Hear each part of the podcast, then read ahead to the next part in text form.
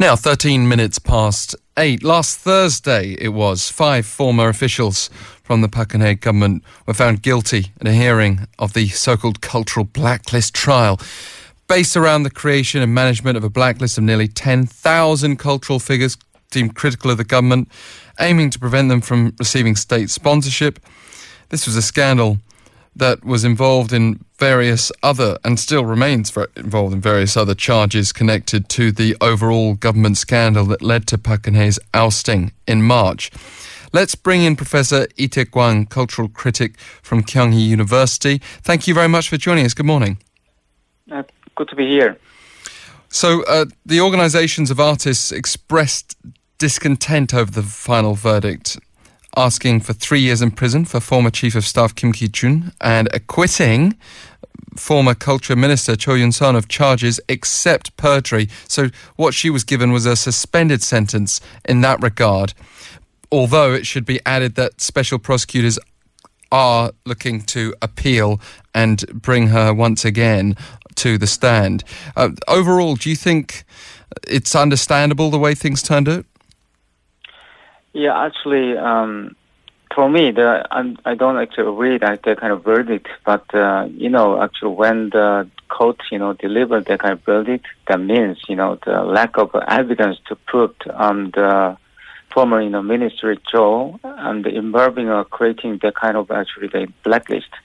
So this is just the the case ending. That means you know the there is uh, the there wasn't actually enough you know the, the evidence to the proof was she involved in you know, the, such a crime. So it's just a verdict. You know, but I, I, it's a little bit disagreeable, you know, to the that kind of you know, um, the conclusion.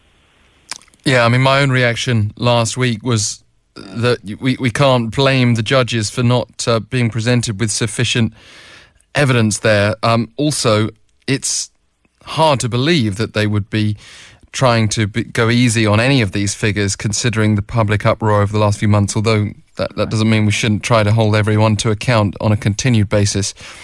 But the special prosecution, they had asked for seven years in prison for Kim Ki Chun. And I, I, said that's three years now. And six years for Cho Yun Sun, who won't spend another day in jail the way things stand. Why um, this responsibility shifting then completely to Kim Ki Chun? Yeah, according to evidence, um, the, when you know the, such a blacklist uh, was uh, making, um, the Cho Yun-sun, the former um, minister of culture, was uh, you know the uh, presidential senior presidential secretary um, of political affairs. That means uh, actually the evidence um, said and she didn't know you know what's going on in those days. You know the, when the Kim Ki Chun, you know the um, creating of that kind of blacklist. That was um, the evidence.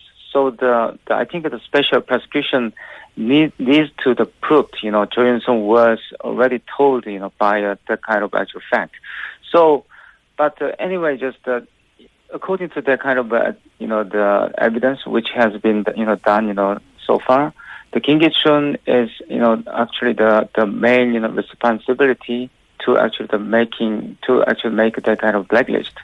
So um, that is just what I mean. Actually, just the evidence, you know, that show that the Kim Ki-chun is involving mainly actually the making of that one. And the, for, for instance, uh, uh, he um the order to uh, cut you know budget of uh, Busan um actually the International Film Festival, something like that. So that kind of evidence told you know Kim Ki-chun was uh, um strongly involved you know the making of that kind of one the blacklist and the right the, the recommended you know the such a cutting of budget and then this evidence, you know, told almost everything about how the Kim Ki-chun, you know, the, um, the participate in this kind of crime.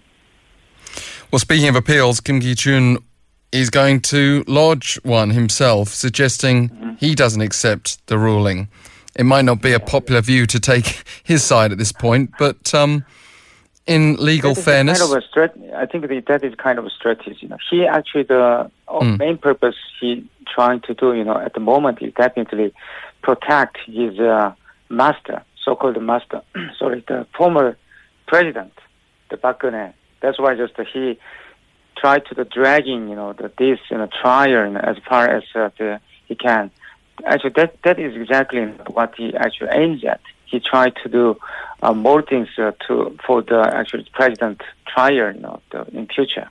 Well, th- this is interesting. What does Thursday's ruling suggest or, or imply for former President Park's ongoing trial? Actually, the, the, the most of, most of things actually the involving that kind of uh, you know trial would be uh, I think the abuse of power, you know, and then she didn't follow that kind of constitutional rule, you know. She actually the violate the kind of actually the um, the constitution um, the what I mean actually that those you know the presidential the obligation she didn't actually follow that kind of constitutional rule to actually the, such a presidential affairs.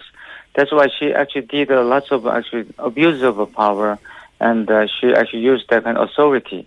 But these days, actually, the only things remained about you know such a, the presidential abuse of power is bribery. She actually the uh, required or was demanded actually that kind of bribery from uh, the big company, you know, for instance, actually the Samsung or something. So that is crucial. Yes. And uh, the suspicion. And, and, and by focusing on these individuals, which we need to do, um, we also overlook perhaps a wider point here that the court acknowledged there had been this blacklist, a violation of basic constitutional rights the right to the freedom of speech in this country. As a cultural critic, how does that leave you feeling? Yeah, actually, I think that uh, the verdict is about just you know the abuse of power, you know, the abuse of position. So that is not about you know the the issue as to the freedom of speech. You know, I think that uh, the blacklist as such might be uh, involving that kind of violation of basic constitutional rights, and it also the you know the give some kind of harmful effect on the artist uh, you know life or something. So this is another case. If actually this you know verdict and uh, would say that uh, you know the Kim Ki-chun involved in creating writing the blacklist, I think another sue will be actually the under, undertaking you know with this kind of uh, verdict. On the other hand, is there always going to be an inevitable leaning one way or the other? Some artists on the right side of the yeah. political aisle say that uh, you know there was support the other way under, for example, the former Roh Moo-hyun administration. Yeah, I think that kind of argument is a little bit ridiculous because you know so-called right wing and artists was actually were actually fully supported you know, the, when um, such a authoritative, authoritative and then dictatorship actually, you know, the established. So that they were um, the supported by or funded by such an authoritative government. Mm. That means they already have that kind of actually the benefit from government. So the, I don't think they had any kind of some, you know, the space to argue like that. Well, thank you for sharing your thoughts and for joining us once again on the show, Professor Lee Taek-gwang out of Kyung Hee University. Thank you, Alex. And uh, if anyone has any direct experience of uh, life under different administrations here and wants to share your thoughts, maybe also coming at it from the business sector, pounder sharp 1013 for 51 per message.